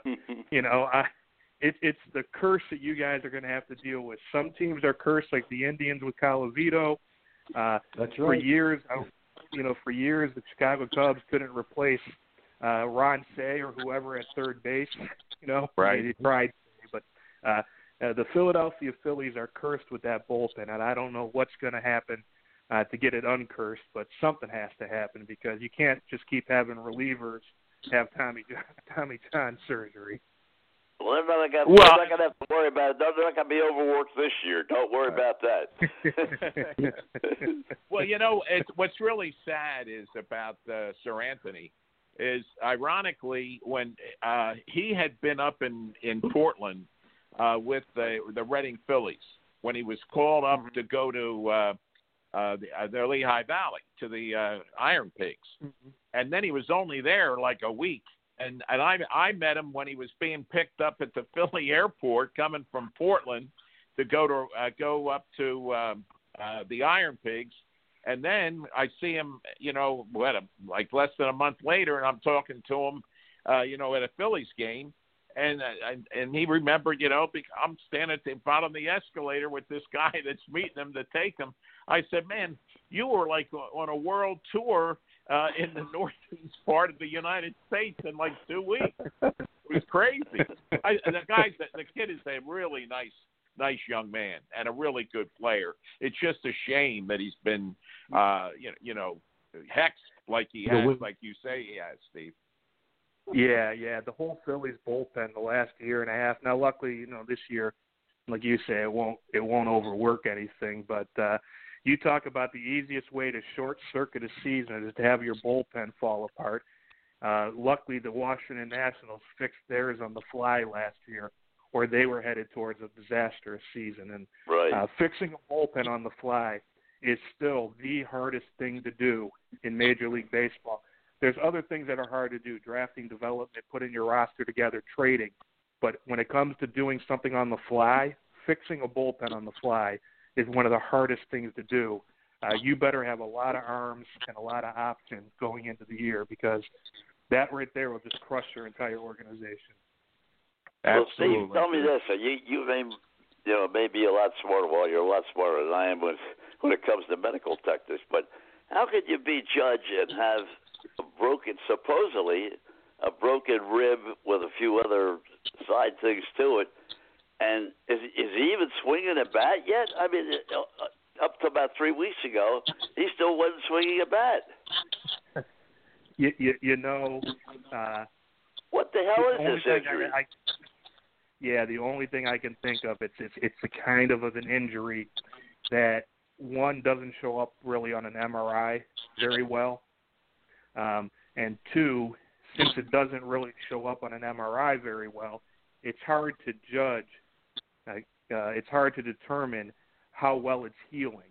You know, there's a lot of injuries like hamstrings and uh, obliques and stuff that you can get a feel for strength wise, but you can also do the secondary medical evaluation of the progress of the injury. And I think what Aaron Judge has is an injury where you can't do the second part. You can't really medically evaluate easily how it's healing and how it's progressing. So it has to all be done by feel. And when you do something like that, it has to be very slow and methodical. Mm-hmm. Boy, it's slow. He wouldn't have, you know, really, in all honesty, I mean, he he, he wouldn't have been playing till now anyway, if if he could even play Right. now. Right, right. You know, so if spring training begins Monday or Tuesday of next week, you know, or the or by next Friday, you know, uh, we'll see if he's in the cage taking his turn in the cage. Uh, that'll tell you that he's on track to start getting some swings and games. If he's just hitting off the tee lightly, uh, that would tell you that he's probably not ready to come back until you know much later. Right. Yes. Yeah. Well, Steve, Wow. you tonight again. you- You're you're you're you're great for baseball knowledge up there. Thank you for the time. We'll get you on Steven. next week. Uh, That'd be great. more- Steve, you're I'll tell you, you're the best. Love talking to you. Yes, Appreciate all your time. And Now knowledge. let's hope Hey, next I'm- week I'm- you got some baseball to talk about, Steve, and you give us a quick evaluation of what teams are going to do what for 50 games. Oh, oh, we'll we'll do a lightning round. That'll be fun. That'll be good. That'll be good. All right, Steve, gentlemen. Thank you very much. Thanks. Have a great week, having me. Steve. Thanks so much. Steve, I'll say one thing. Go Tribe. Go Tribe. Take care. See you. Take Is care. Mike, is Mike ready in the wings out there? Is he ready to go? Ready. Mike, It you're is ready. Let's- not my fault that I was late. I was talking to my mama. So if anybody has Oh, a problem that's with that. That's number one. Number one. Number one, don't worry about that being late. Talk to your mom. That's God bless you for that. So, Mike, yeah, what's going yeah. on? No, if anybody has a problem with that, I was talking to my mama. no, no problem at all. Hey, No hey, problem hey, at all. God Mike. Mike, Mike, be a little careful here because I, you know, it's it's getting out of hand. So.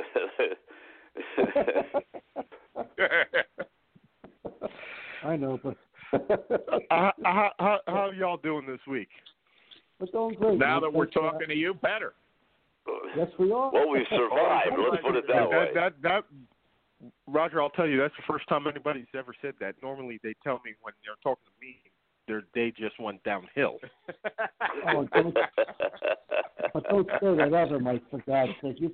Well, you've got. the, Uh, we talked a little bit about it, just touching on the headlines. Uh, you've got a little bit of soccer that's going on. You got a little bit of soccer that's uh, The- opening on. Uh, you got a little bit of activity up and down the line. Things in Germany are rolling along.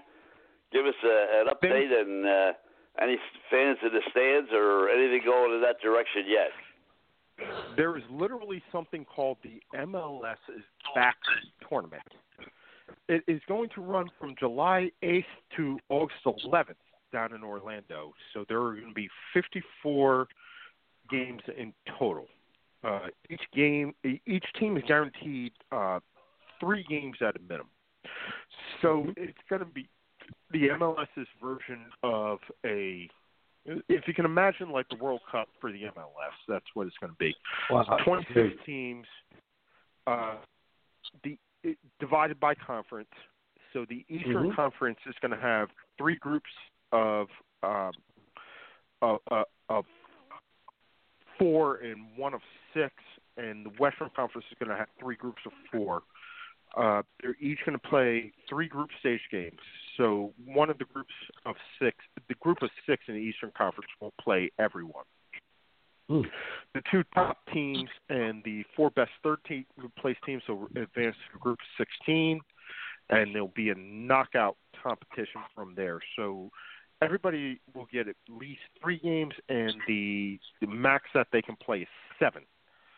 So these games, at least the group stage, will count for the regular season as far as points for the MLS. And then after the tournament is over, they'll go into like a what they said would be a revised uh, regular season schedule. So it's going to be really interesting to see how that plays out.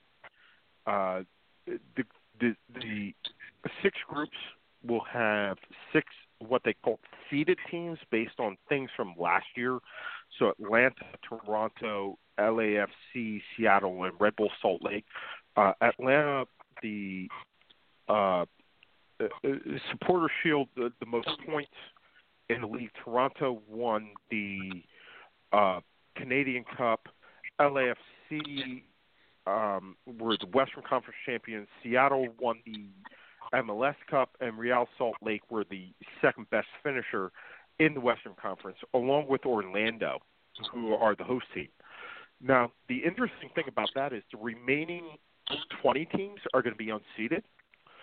So if you're uh, Philadelphia Union and you get into a group with like Orlando, who discernibly aren't that great a team, you have a legit shot. But you could have a, a, a, a group that has in the East that has Atlanta, Philadelphia Union, NYCFC, and New York Red Bulls. All four of the the top four seeds from last year's Eastern Conference, all in one group, based on how they're doing this. Uh, to me, that represents a group of death if there ever was one. So it'll be really interesting to see how this group, this tournament develops. Well, you know, I was just looking at the Atlanta United, uh, st- uh, you know, uh, Mike, um, and today they had uh, the interview with uh, the commissioner Don Garber, and uh, but Mhm. tomorrow they go and uh, to regular team training again uh, at their uh, training center. Uh, the uh, uh, and that that is tomorrow and also uh, on Friday. And uh, as like in anything, and we've all been through it now, due to health and safety protocols, media access to the training grounds remains prohibited until further notice. Hmm, interesting. I mean, they're going to play all these games in basically a hermetically sealed environment, or at least as much Right. one as you can get. So I think that's how you're going to go with these moving forward. You know, How long are we uh, talking about, Mike? What what what is going to be the length of this? A month? Uh, how long? Well, we're going from uh, a little more than a month. Uh, July 8th to August 11th is the tournament, and then they're going to start the the uh, regular season afterwards. Now, nobody is forecasting fans in the stadiums for MLS soccer at all this year because, it- again, I, I've said this multiple times. I would like anybody to, t- to tell me right now, like they feel comfortable putting thirty thousand people in a venue of any sort. Well, let's bring our But resident about- uh, PGA pro in here too. Doug Hamilton is on the line right now, and uh. I I just read yesterday what the lineup is going to be as far as uh, uh, people on the golf course. Uh, they've got a tremendous tournament starting tomorrow uh, with what six of the top players in the world all playing, and uh, but the, uh, the the media is going to really be restricted. Cameramen, Mm-hmm. people, uh, they're going to use very few people to uh, to cover this thing uh, as best they can. Doug, what do you think? Well, I mean, I, I you know we've we've um, discussed this uh, over time with with thinking that uh, this this would be good for uh, golf to finally uh, tee it up and and have people watch and and be safe uh, in the process because I mean I think it's um, as we mentioned one of the few sports that you can you can still do. There's no contact. There's no you know guarding people. There's no sweating on people. I mean all that kind of stuff. Um, But Jim I mean, Nance, I- he, that he's going to do this from the booth. He's not even going to be uh, on the tower. Yeah. He's going to be back in the studio. Well, um, I, I suppose this would be a polarizing version of statement, but I mean, anytime we can restrict the media and their access, I think it's a good thing. Um, there you go. you know, I, I, th- I think. I mean, What obviously, you talking about, Willis? Right. I, I, I say that with uh, with um, all due respect to our current Hall of Famers uh, on staff here, um, but at the same time, uh, I, I just I, I think that we over dramatize, over sensitize, we over cover, we over we try to make stories out of things that aren't necessarily stories. We we we dig into people's pasts and try to like you know that was the one thing I got from the Last Dance, aside from from the the, wonderful. Uh, just display that it was on a week in and week out basis. But you know, the media actually tried to make Michael Jordan into a, a villain because of his gambling. You know, um, you know, obviously look at look at Tiger Woods and the the coverage of his personal life and how people may have been jaded, if you will, towards uh, him opinion wise. Um, you know, just different things that I think are, are unnecessary. Uh, in terms, I mean, look at flip on TV nowadays. What are you going to see? COVID, COVID, COVID, riot, riot, riot.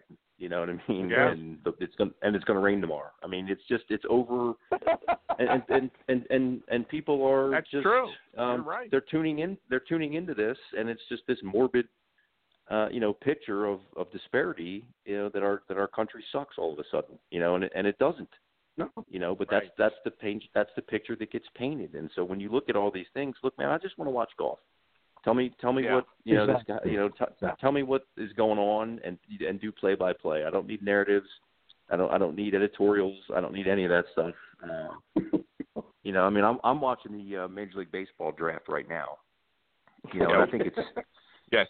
It's wonderful. we, It's, yeah. it's wonderful to uh, to see these college kids and high school kids and whatever finally get their chance. But then they cut to, you know, a, a segment, if you will, on on on what people are doing in the wake of all the different you know things that are going on in the country. And I'm just like, okay, well, I just I just want to watch the draft, dude.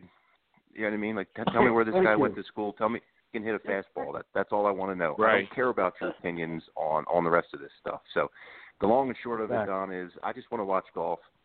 Uh, they they can put a muzzle on Jim Vance, Jim Nance if they want to. Um, you know, he can he can. I, I don't care. It doesn't matter. I just want to watch.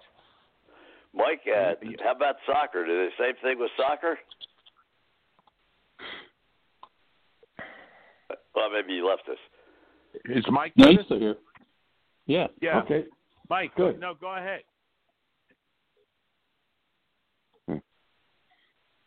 I- And now Mike's- a word I from sponsors. Yeah. you know, you know, Doug, I'm with you hundred percent. Okay, I could be very happy just you know uh, turning the sound off, and Mhm. uh, you know, I I just get I'm tired of all this, just like Mhm. of everything you said. And today Yeah. I had a long a long day because I was working up in North Jersey. And Mhm. uh, in the company car, I do not have anything but an AM/FM, and you, one Yeah. CD. You can play one CD. And what I did was I had my phone on Sirius on um, good music, just, Mhm. and it's much more relaxing. And a lot of Yeah. times I'll just come down. Won't you know? I won't watch the news uh, because you just get tired of repeat, Mhm. repeat, repeat. That's it. It's You know, sad. You know. I- I'll tell you this. You know, gr- growing up in Baltimore, we, we've you know I, I remember listening to Oriole games uh, on the radio, and, and we've had Thompson. some incredible. I mean, we've and had Bill some incredible. My, Mhm. my favorite, my favorite of all time was Jon Miller before he left and went out to San Francisco, and I just Yes. I loved his voice. I loved the way he called things, and and he told you what was going on. And to me, there is a remarkable difference between listening to a game on the radio and watching one on TV in terms of the the filler and the time and all that. And the the play-by-play guys, by and large, are, are mostly like are, are just really good when it comes because you're you're not at the game, you can't see it, you're just listening to it. And for them to still Mhm. paint a picture of what's going on, like you're still like you're there, is Right. what really makes them super good at it. Um, so yeah, Well, going back to your sport for a second, uh, I I think one of the best bets of the weekend is Mhm. Spieth. Spieth is going off at fifty to one, at Right. fifty to one, and he's uh, that's that's what I'd have to say. Basically, his home course, right, Doug? I mean, he plays Sure. there all the time. yeah, He shot 65 in the first round last year. Now he hadn't won in Mhm. three years, but Yeah. 50 to one odds on on Spieth. I, I mean, I got to Yeah. give that a Yeah. shot. we're we're we're we're at Colonial this week, right? Yeah. Yes. So yeah, I mean, I I mean, I you know, it it it- it'd be worth a a, a ten or twenty dollar bet. I think that. I mean, I, you got to think at some point. Um, you know, Jordan Spieth has not really done anything the, the past uh, couple years, and Three. like you mentioned, I mean, he, he's a yeah, he's a Texas boy, so I mean, I, I would think it would be worth it. Um, you know, and it would be good for golf. Um, obviously, if he could get himself back together and, and, and be a contender week in and week out. Um, you know, so I'm I'm I'm I think that's a good bet. Yeah. I'm I'm going to give it a shot. I would. That's impressive. You know, Doug, I was over at a, one of the uh, local uh, Philadelphia clubs. Tommy uh, has played it, I'm sure, many times. Uh, uh, it's called uh, McCall now. Used to be uh, Mhm. Philadelphia Electric. and I was talking Mhm. to. Uh, you, you played that many times, right, Tommy? Oh yes, and I also remember the City Line driving range right next to it. Then you had the one That's hole right, from Cobb yeah. Cobb Well, Ra- yeah, what happened is I was over there and I was talking to the golf pro. This is about business, obviously, but I, I mentioned you, Doug, and uh, I said, you know, I really find it. And I said, I said to this friend of mine we have on the show, it's a, a pro down in Baltimore. I just can't figure out because they're in the same boat. I mean, you're not really allowed to sell uh, merchandise in the golf shop in the pro shop. You, you like you said, you can, but you know, it's got to be Right. members where you are not putting it through on like the cash register. And Sure. and they were in the same boat, you know, and I I said just doesn't make sense to me. Well, it's it's certainly not an attractive uh, environment for people to um, want to branch out from a retail standpoint, or, or to, um, as they say, schmy or, or window shop for for different things. Uh, and so, you know, essentially what we're back to is some of the essentials. I mean, you can't play golf without golf balls. You can't play golf without, you know, um, you know, it's sunny out. You need a hat. You know, your glove ripped. I mean, those are the essentials uh, that when you're standing in line at Walmart, you're like, ah, crap, I didn't know they had grape gum. You know what I mean? Like that kind Yeah, of stuff. You know what right. I mean? It's it's you know, I mean, pe- people aren't coming. I mean, the the good news is, you know, um, you know, with Father's Day coming up, I think there could be some uptrend in not only the relaxation and guidelines of, uh, you know, different things with retail establishments allowing more people in, accepting cash, credit cards, et cetera. Um, but, but but I'm hopeful that that this sparks kind of a, a return to the retail environment uh, with regard to, you know, I, I've like I mentioned, I moved a bunch of my shipments so that they would you know, be more geared towards late summer, fall when I was hopeful that we would kind of, you know, get over some of the hurdles of, of all this. Uh, and so I have some, you know, stuff in there, but it's certainly not the array that I would be proud of at this point in the season. And, and you know, typically we have Monday events where people are going to win gift certificates or they, I have a captive Right. audience of a hundred or more people. So it certainly lends itself, I think, to, um, and also the destination aspects. I mean, I was talking about this earlier. I mean, you're, you're not going to go to, you know, Bandon Dunes in Oregon with ten of your best buddies and not buy a hat and a shirt and a whatever, whatever. You know what I mean? So, you know what I mean? If I could get some more people foot traffic in there from a captive audience standpoint, I've lost my Wednesday night Twilight League, which is roughly around a hundred people. Uh, each Monday in June, June I would have had uh, over a hundred player outings uh, on Mondays. You know what I mean? So I've lost a, a, a big slice of my pie, if you will, in terms of people that are already going to be there. It's not like I'm calling people up saying, "Hey, come." Or you know, I don't have a, an internet or a website, you know, website that says, "Hey, you know what I mean? You Shopify here, you can buy these seven Under Armour shirts." So, you know, I I bank on people showing up to play golf, and right now, obviously, we we just don't have that foot traffic in terms of people in the shop. Uh, minus well, are you actually necessities, opened so- up fully yet, or you're not really? The, the pro shop really isn't open unless it's a member or something Um, like that. Is Well, I mean, uh, the governor came on today, and, and of Maryland, and he's um, he's starting to relax uh, some of these. So we're going to send out a notification to the members, um, you know, as of Friday, uh, that there are going to be some relaxation to some of the guidelines, so that we're going to allow uh, credit card and cash transactions. We're going to allow people in the shop um, and some different things. So again, I'm I'm hopeful that this makes Oh, uh, a bit of good. a turnaround. That's good. Yeah. Yeah. Thank Good, you. Thank God for that. You know, is and- it down in Florida, Tommy and Don? I mean, uh, is it the same, or is it fully open? Well, well, well, up here in Hernando County, Roger, I've been playing Hernando Oaks. It's a great golf course up there. I've been playing up when this when this virus first started up up there, but they kept 15 minutes tee times away. Uh, a couple of the fast food restaurants are open. A couple of the emergency chains are open. A couple of the sports bars have been open since probably since probably since about a week ago. So it's slowly but surely coming back to semi-normal, semi-normal. But you still gotta watch out for that. I gotta go get my treatments tomorrow, and nobody has nobody has. When I first went in a couple of weeks ago for my treatments, for cancer is gone. This is preventive medicine up there. Yeah, well, they- they're they- still they're still very careful, Tommy. I I got to say Mhm. that that the, you know you can only be a single person in a cart. Uh, Sure. Uh, the pro shop Mhm. uh, at Bay where I am, uh, uh, you know, they'll let one person at a time or two people at a time. If it's a family, uh, you you have to take your clubs home. You can't leave them in the, in the uh, Mhm. in, in, in the in the sh- in the shed. You, You have to take Mhm. them home, clean them yourself, and bring them back out. Put them on a cart. They can't touch them. They can't give you any towels. Tipping has to Mhm. go in a jar. Or They can, you can't hand Right. anybody a tip or leave it on a cart. Uh, You know, uh, but we've say, this, changed. We've changed all that, Don. To your to your point, um, I mean, I I put coolers back on carts. I put sand bottles back on carts. I put towels back on carts. I'm accepting cash. People can leave their clubs. I have uh, the uh, the outside guys are washing clubs with gloves and masks. Um, tipping is is obviously you know encouraged, but it's not a necessity. Um, and I'm actually at this point in time, I am greeting the the members uh, that I can to encourage them to ride together with their consent because at this point in time I'm doing so many rounds of golf that I I will run out of golf carts by midday if some of these people don't. Wow. I mean, I had 20 women today on Ladies Day. How many carts do you think they took? Twenty. is the answer. Yeah, Oh, yeah. That that is roughly Hey, one well, the one of, thing about it, Doug, is you you get around in in three and a half hours. I mean, there's no problem Well- getting around if everybody has their own card. Well, this is That's true, but the, the the the picture I try to paint to them is, hey, look, I mean, I can appreciate you guys wanting to do what's best for you, but I'm what I'm asking you to do is what's best for the, the rest of the club, in the sense that if you were playing at one o'clock and I said to you that you have to walk because I don't have any more golf carts, how would you feel? Right. Has, has it been a positive response, Doug?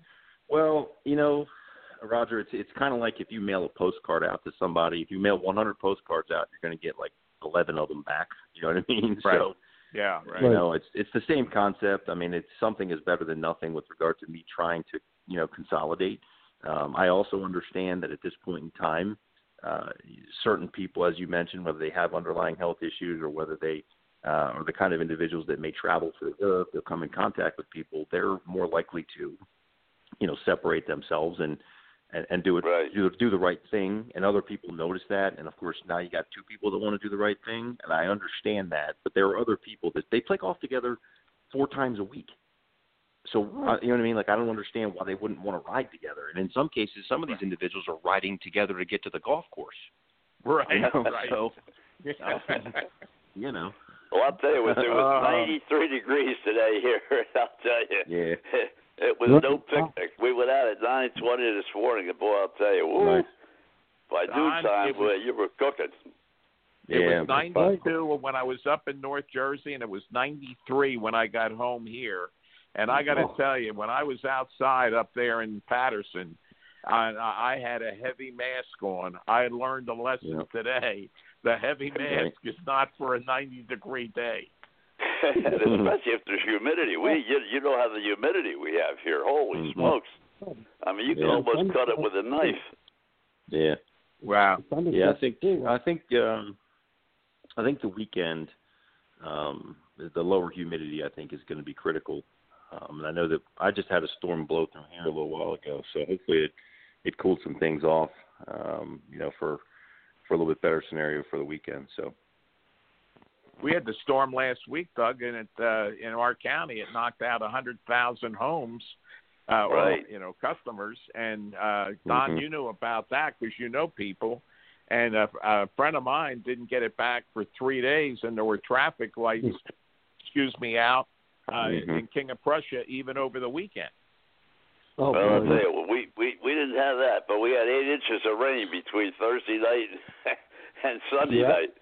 So Wow. you, you talk you talk about flooding. Whoo! It was Mm. unbelievable. cart path I mean, only for you, down buddy. up Yeah, it's on up in Hernando County. Uh, you know, um, right now it's time to live in Spring Hill and Brooksville because you're high enough up, uh, high enough up in the, in the hills. You don't see much rain. I can imagine you down in Sarasota by the, the coast down there with the eight inches of rain, the streets flooded. Oh boy, thank God you survived that that mess down there. Boy, I tell you, but but you know, but but Doug, I, Doug, but you know, Hernando Oaks up here in uh, in, in Brooksville has been sterilizing the carts. Everything just got everything just got started, Mhm. and you're, and you're 15 minutes, two times apart. You still got to do Right. that right now. Everything is good. So I usually play around three o'clock in the afternoon because usually, Mhm. you know, it's no one out there. I don't want to join up with anybody. It's, Right. The pandemic, I'm six feet away from everybody. and now they had Sure. something. They didn't put rakes in the traps or nothing, but now they got a fancy ball thing to come out of the cup, so you never touch the flag stick at all. So I mean, they they've been bending over backwards up here. So it so the Abbey course up in the they too bend over Well- backwards to set the carts and, everything there. So You know- about that? Tommy, Tommy, back to my original point uh, when we were talking about the over dramatization of life in general. I mean, here's the thing. You Mhm. know, the, the chances the chances of the COVID nineteen living on your flag stick are, are about as much as me winning the lottery tomorrow night.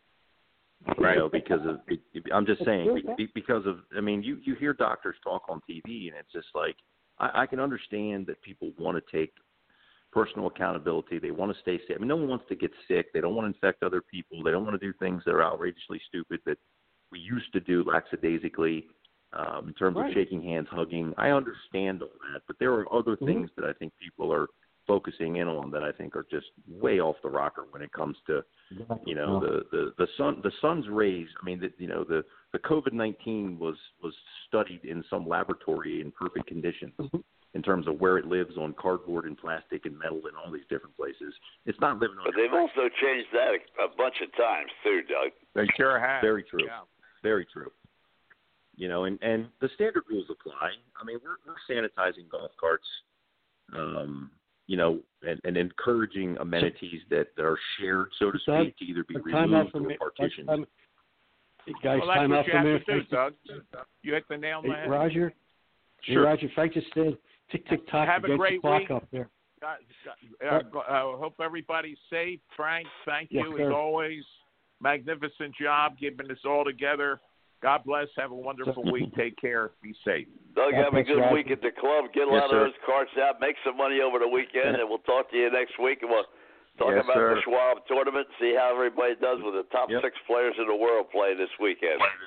Oh, you got it that's one of us. Don, thank you for your time again. God bless you, Roger and Don.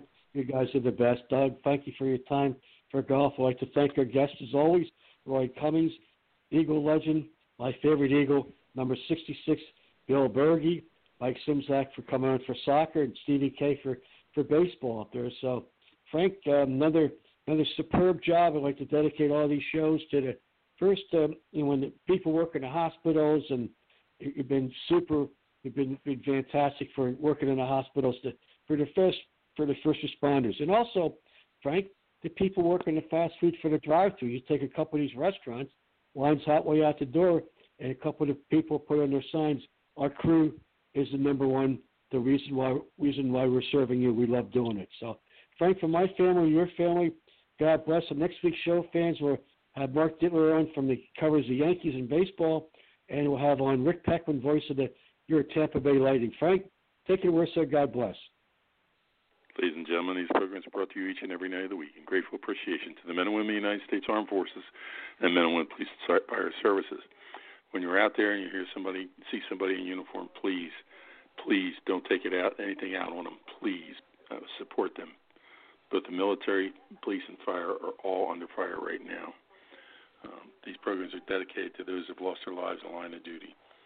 Deputy Robert Anthony Carroll, Patrolman David Curtis, Patrolman Jeffrey Colcat, Sergeant Thomas Batinger, Patrolman Jeffrey Yazowitz, Detective Randy Bell, Detective Ricky Childers, San Diego Officer Mike Henler, Lieutenant Mike Zerba, New Castle County Police, Patrolman Anafo Crispin at Lakeland PD, Chief Al Hogle, Wongwood Key Police Department, Chief Jimmy Ford, Wilmington Fire Department, Patrolman Alonzo Moses, Philadelphia Highway Patrol, Highway Patrolman Brian Lazaro, Philadelphia Highway Patrol, Highway Patrolman Brian Murphy, Plymouth Township, PA Highway Patrol, Lieutenant Bob Neary, uh, Philadelphia Fire Department, Sergeant Mike Wilson, Charlotte County Sheriff's Department, Deputy Chief Mike Godwin, Philadelphia Fire Department, Deputy Jonathan Scott Pine, Orange County Sheriff's Department, Patrolman Robert Germain, Windermere, Florida Police Department, Trooper um, Trooper Chelsea Richards, Florida Highway Patrol, Lieutenant Joyce Craig Lewis, Philadelphia Fire Department, Patrolman Charlie Condit, Tarpon Springs Police Department, Hillsborough County Deputy Sheriff Charlie Kotloff,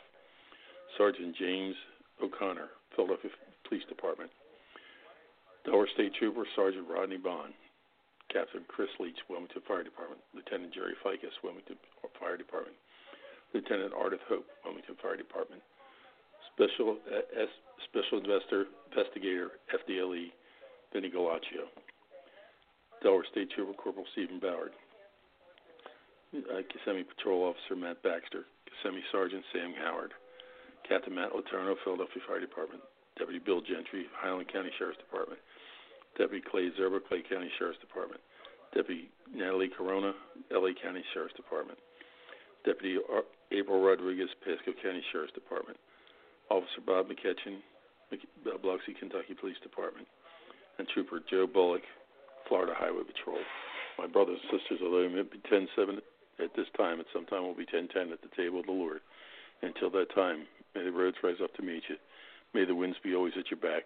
May the rains fall softly on your fields and the sun shine lightly on your face. Until we meet again, may the good Lord keep you and your family always in the hallow of his hands. Good night. God bless and have a great weekend. Shem Alek Ma'ilama Shem Ahezahilma Son Hashem Nevorat Fen Akuig Ged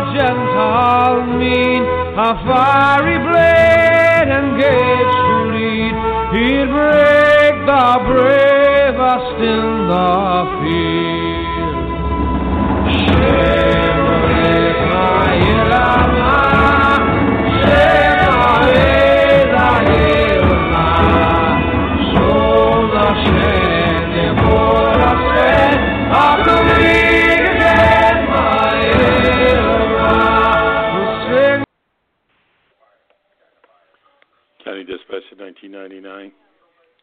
County Dispatch to 1999.